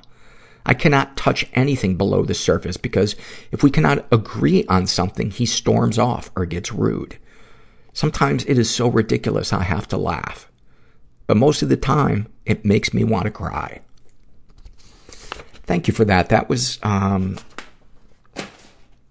sadly all too common. That, that gap that can be so hard to bridge with a parent that hasn't worked on their shit yet. And, you know, or the, or maybe the kid that hasn't worked on their shit yet. But it sounds in that one like, like she's worked on her stuff and, and wants to be intimate. But man, people, the prisons that we create in our own minds. When I was living, uh, you know, before I had to get sober and get help and do a lot of self-reflection, you could not have convinced me that I was doing anything wrong, really. You know, I, I always felt that I was right. Uh, I was so arrogant, still can be. And it's just hard to see when, when, probably when you're not ready, when you don't want to. You have to want to change, you know? And that's why hitting a bottom can be so great because that desperation can really, uh, can really change things. This is an awful moment filled out by a woman who calls herself There's Comfort in the Panic. She writes, those strange moments when my yet to be officially diagnosed POCD makes me, which I believe stands for pure OCD, which is just obsessive, uh, thoughts that, that make the person uncomfortable. Uh, my yet to be officially diagnosed POCD makes me fear that I'm secretly a child predator and I have a split second moment of differentiating what I want from what I'm afraid I want. The moments when I check in with myself because I've yet to figure out how to beat my own compulsions, and in the midst of imagining some sexually graphic scenario in an attempt to prove to myself that I would in fact find it revolting to engage with a child that way, I realize how different it feels in my mind to picture that same scenario with a consenting adult. My fear is more specific to female children, and it terrifies me to think about it, but there are moments when the idea of being with an adult woman that way, I'm bisexual, is such a comfort. To be physically intimate with someone who'd want me to touch them that way, to kiss her and hold her and revel in the ability to give her pleasure, feels so radically different from the fear and anxiety of my obsession that for a moment, it reminds me how to breathe and that there's still hope in the world for me. Thank you so much for that. And if you guys haven't listened to the episode with um, uh, Kimberly Quinlan, uh, she's a therapist who specializes in dealing with OCD. Uh, it's a great, really great one. And we've got her uh, an episode coming up, a return episode with her as well. This is a psych ward experience survey filled out by um, a guy who calls himself Over It and he was hospitalized for suicidal thoughts. And he writes, overall, my experiences have been poor. I've been hospitalized around eight times for this reason. The psychiatric treatment was forceful and excessive, which has caused me to gain 50 pounds twice. The psychiatrists seemed to have an agenda, and the meetings with them seemed like just a formality. I had a psychiatrist that rarely looked at me while he just typed on his laptop and didn't give me the time give me the time of time. I wonder if he meant to say time of day. It's always seemed like a power trip with those guys. Just bad experiences mostly, and feeling like I'm in prison. Thank you for sharing that. Um, you know, it, it, it's amazing how divergent the experiences are of people that have been in psych wards. Um, some of them can be really healing and life changing and helpful, and for others, it is just the opposite. This is a happy moment filled out by a woman who calls herself unearned happiness. Uh, she writes, My daughter is 20 months old. The first year of her life was awful for me. The stress of caring for a newborn was too much for me, accompanied by guilt that I wasn't happier about having a child, that I couldn't handle things better, that I wasn't more patient with her, and that I wished I had more time to myself. Fast forward to now. Shit is still hard. She loves being read to, sometimes like 10 books in a row, which can be exhausting, but I'm not going to be the asshole who discourages my child from reading. One of her current favorites is this book called Little Sleepyhead that goes through different body parts. One day, she brought it to me and said, Head. As I read the book, she acted it out. Tired little feet. She lifted her feet up. Tired little arms reaching up so high. She lifted her arms and said, Hi. Tired little lips, blowing kisses sweet. She brought her hand to her mouth and made a loud kissing noise. Mwah. It was a small moment, but one that reminded me why I did this, why I chose to have a child. She is this amazing little person with a great personality. She's funny, often intentionally so. In that moment, her enjoyment was my enjoyment, and I was reminded how good it can be sometimes. Beautiful. Beautiful.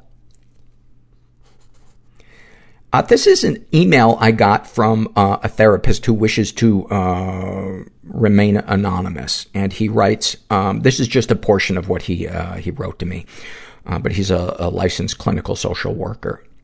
And he writes, um, experiencing a trauma does not guarantee you will have PTSD. People are different. Some people will feel better if you give them love and support and time. But others, uh, even with love and support and time, will not improve on their own. In my case, the symptoms got slightly better on their own, then plateaued at a level that remained uncomfortable for me, hence the diagnosis. That's why just about any diagnosis in the DSM includes the stipulations of symptoms lasting a certain amount of time. Also very important is that the symptoms are interfering with one's daily life. So if your guest was saying that an initial negative reaction to a trauma is normal and therefore not a disorder, he's right. But if the presenting symptoms fail to go away on their own, and if they are interfering with one's life, they are collectively a disorder. Thank you for that. And speaking of uh, trauma, this was uh, a question, a comment somebody made, a woman who calls herself Spazman. Uh, I'd like it if you could talk about how to balance dismissing trauma versus wallowing in trauma, and how to find a happy medium to feel my pain healthily, but not be swallowed by it. Um, that's a difficult question to to answer fully because people are so complicated. Trauma is so complicated. And certain modalities that might work well for one person might not work well for another person. Or the person applying the modality uh, might not be an ideal fit for that person. But feelings are feelings, and whether they are categorized as trauma or not, it's important to process them with someone. Because if you're processing them with someone, uh, you know, a therapist or a support group, they can give you feedback and sometimes help you recognize if you're stuck on something, uh, or if you're maybe closing your mind to uh, doing some work that might help you. Uh, the problem is when we have trauma and we just isolate. That to me, when you know, when we use the word wallow, what comes up for me is I picture somebody who is in pain, but doesn't want to do anything to get better. And they just obsess about it. Um, but somebody who's processing it, yeah, you may be thinking about it a lot, but if you're doing work to get better, you're going to make headway. It probably won't be on the schedule that you like, so I guess the biggest difference is, are you seeking help? And are you doing what is suggested when you seek help from qualified people? Because if you're not, because you don't want to do anything about it, then that to me is wallowing in it. And if the person is wearing a wallowing shirt. I have a big blousey wallowing shirt. And when I'm really wallowing, I wear a moo and open-toed shoes. Uh, this is a, a, a psych ward experience filled out by a 15 year old girl. And it really touched me because, well, for many reasons, but it's so descriptive of her experience and it was like a little movie that, that she painted. Uh, she calls herself Allie isn't my real name. Uh, when I was 12, I got into a series of arguments with my mom over my obsession with two YouTube gaming channels. She thought the people who ran each of the channels were in a relationship and didn't approve of their content or that I watched their videos all day, every day until sometimes in the early morning. Um, and I'm just going to fast forward a little bit. So her mom she and her mom would kind of disagree and she fell into a funk and she wrote in her journal that all she could think about is what her funeral would look like. And her mom came across her journal and read it. And her mom, uh, had her removed from school and they put her into a mental health facility. When we arrived at a hospital, I imagined I would be laid back in a hospital bed with a gown and an IV in my arm. My mom told the receptionist I had suicidal tendencies, and those two words rang in my head every night when I tried to fall asleep for the next six days. We were taken into a large room with a couch, a little round table, and a chair. We waited for two hours until a man came in and said he wanted to ask me some questions. I asked him if my parents could wait outside. Had I ever commit, have I, had I ever considered committing homicide? No. Had I ever considered committing suicide? I'd thought about it. Did I have a plan to commit suicide? No.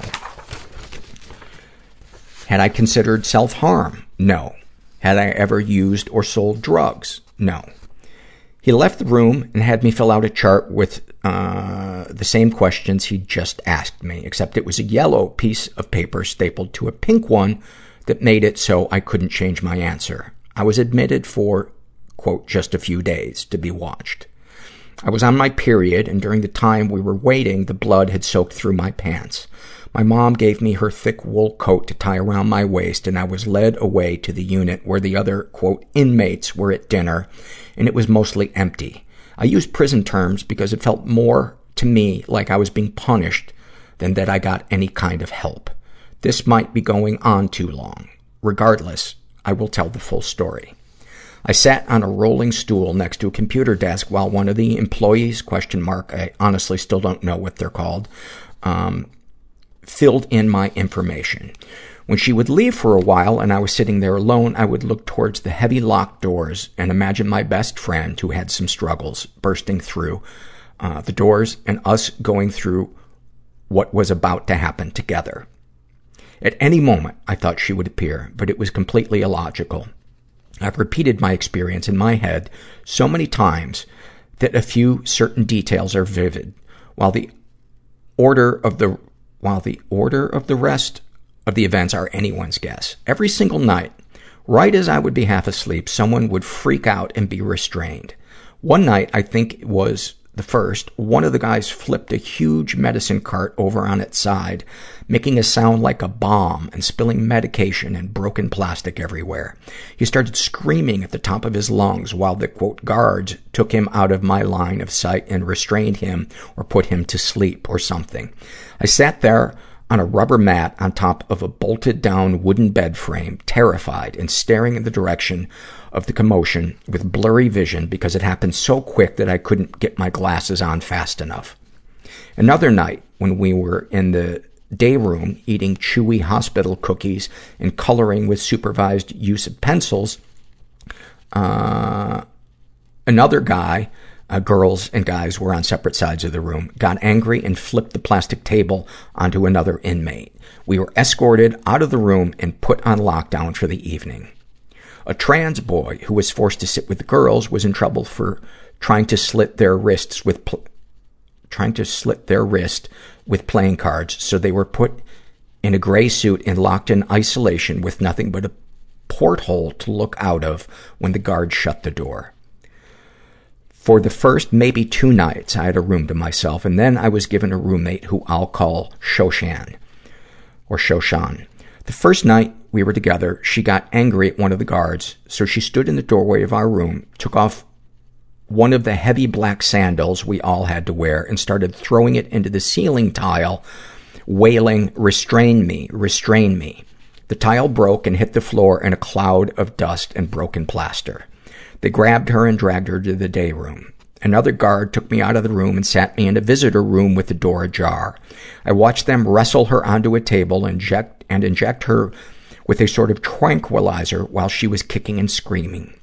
I'd never done it before, and I'd never done it since, but I sat there in shock and scratched at my wrist bone with the sharp edge of my hospital bracelet. I didn't draw blood. I just wanted something else to focus on.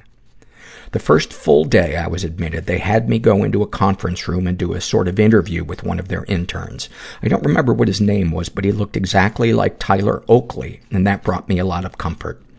He gave me the best advice I could have ever received in that situation. Don't make friends with any of these people. Don't talk to them or get involved in drama, and you will get out of here a lot quicker. After about four days, they switched the adult unit and then the teen unit, switched the adult unit and the teen unit because the adult unit needed more room. We were moved into a smaller set of rooms with carpet and a few Christmas decorations. We weren't allowed to have any decorations on the old unit because you could literally kill yourself with anything. Every night on the old unit, I would stare longingly through my window where I could see the entrance to the hospital and a huge decorated Christmas tree. After the move, it felt a bit more festive. With the move, we got two new inmates who were both on drug addiction programs. The first night on the new unit, I was sitting next to my new room- roommate who I unfortunately had a crush on. Everyone was watching Disney Channel, as is one of my favorite pastimes. I was joking about how terrible the show that was on was. Suddenly, one of the girls on the drug program jumped up and screamed, I am coming off of meth. And then she hurtled a milk carton into the wall. She just wanted to enjoy the, so- the show, and something I'd said set her off. We were all hurried to our rooms as the girl threw a heavy cloth chair and was subsequently restrained. Finally, after seven days, I was released. As my mom was signing me out, I remembered a promise I'd made to a girl I'll call Minette. No one was allowed to touch each other, but she told me I looked like someone who gave amazing hugs. I promised her I would give her a hug before I left. I didn't think the guards would let me do it, but after I told them my promise, they went and got her out of the day room. We hugged, and she whispered that she was planning on killing herself once she got out. After my experience in the hospital, and her having told me about her life, I knew if I told anyone what she said, she wasn't going to get help. I gave her a second hug and they took her back. We were supposed to have outside time in a caged area with a concrete floor, but that was the first time I had been outside in seven days. There's nothing like it. The gasps of fresh air I got when an outside door shut as we were being walked somewhere were delectable bites of freedom, but I'd finally gotten the whole buffet. I had to learn how to breathe all over again. Think of our life in nature daily to be shown matter, to come in contact with it. Rocks, trees, wind on our cheeks, the solid earth, the actual world. That's in quotes. It must be from a poem or something. The one time I had taken a shower, the same woman who had inspected me for self-harm when I first arrived was sent with me into the bathroom, which made me really uncomfortable. After telling me how the shower worked and giving me a plastic box of toiletries, she stood outside with the door half open. The shower was a stream of boiling hot water with no way to change the temperature. I spun in a circle to avoid getting burned. When I was at my dizziest trying not to get shampoo in my eyes, the woman opened the door and yelled, hand. I frantically tried to figure out what she wanted until I stuck my hand outside the shower curtain. She shut the door and never returned. So when I got home, it was the most luxurious, perfect shower I had ever had. The washer, water pressure was just right and the shower head was positioned just so. After the shower, my mom asked me if I felt better, and that was the last time we ever talked about my hospitalization. My dad never brought it up either. The hospital set up a session with a therapist, but I never went. My first day back at school, I was sitting on the bleachers waiting for school to start, and when my best friend arrived, she ran up and hugged me. She was part of the internet friend group chat that I'd messaged before I went in, so she knew where I'd been. My classmates asked where I'd been. I told them it was a personal problem. My friend had already told a few people while I was gone. The hospitalization did not help. Afterwards, I became really, really depressed. I talked about my experience with my friends during lunch a few times, but it made me shake, and they didn't have any advice, of course, so eventually I stopped. So the hospitalization didn't help me. I started to get where I thought I was living in a simulation, and when you say you want to escape the simulation through suicide, they put you in the hospital to keep you from leaving. I don't quite believe that anymore, but I try to keep everything to myself because I don't want to get sent back there. I'm curious if all hospitals are the same or if the one I was at was just especially terrible. I don't blame my mom for sending me there. She thought it was best, and it wasn't. Thank you so much for that. Um, and there are certain surveys that I read that just uh, are indelibly um, imprinted into my mind, and I think that's going to be the one of them. Uh, and then finally, this is a happy, um, eventually happy. This is our last survey, psych ward experience, filled out by a guy who calls himself Ken, not Kenny, damn it. And he was hospitalized for a mental breakdown, and he decided that it was time to go permanently. So uh, I guess that means that he was uh, suicidal. Uh, it was scary as hell. I couldn't sleep there, partly because I couldn't get comfortable and partly because of the ice machine right outside my room that ran all night long. I couldn't have shoestrings. I couldn't shave. They gave me meds to help me sleep, but they fucked up the dose every night for the five nights I was there, so it never helped. The meals weren't great. Half of each meal tray was cold food and the other side was hot food and they were transported inside a big cooler slash warmer that each tray fit half in the cooler and half in the warmer. A couple times the trays had been put in backwards so the warm food was cold and the cold food was heated. Barf. On the other hand, I broke myself down to the basics and started building myself back up again. I confronted myself and realized I wasn't alone in my illness. I received a diagnosis for the first time in my life, which helped so much. Having a name for what I live with was a relief. Panic order and depression are the names of my constant companions that have been here as long as I can remember. Now they have names. I learned it's okay to be weak, unsure, afraid, and quote, unmanly. That was one of the big ones discarding my preconceived notions of being a man. I had time to think. I remember laying on a couch, looking up through the skylights and watching the snow hit the glass, slowly piling up. It was so peaceful. I remember the faces that were there with me for those five days. That was around eight years ago. I'm so much better now, and so is my wife and two loving children. I still have shitty days, and I'm still very cautious of getting overly excited about anything, still in fear of the bottom falling out. I take more pleasure in the simple things. A good song, a good podcast, a good movie, celebrating the kids' successes with them, knowing that I'm a good parent, going back to school for my master's. Life is good. This podcast helps so much. Thank you. Well, thank you, Ken. I'm not going to call you Kenny after that beautiful survey. Um, well, I hope you guys enjoyed this episode. And uh, if you didn't, please keep it to yourself. For the love of God. I don't need a rumor spreading like wildfire that I am putting out substandard work. I've got enough on my plate. Anyway, if you're out there and you're struggling and you think you're alone, you are not. You are not. We are all so much more connected.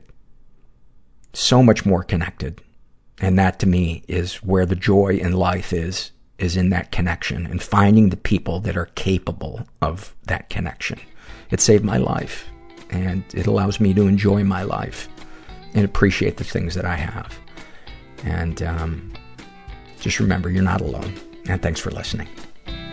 Everybody I know is bizarrely beautifully Everybody fucked up I in know some is weird way. bizarrely beautifully Everybody fucked up in some weird is way. Bizarrely beautifully fucked up in some weird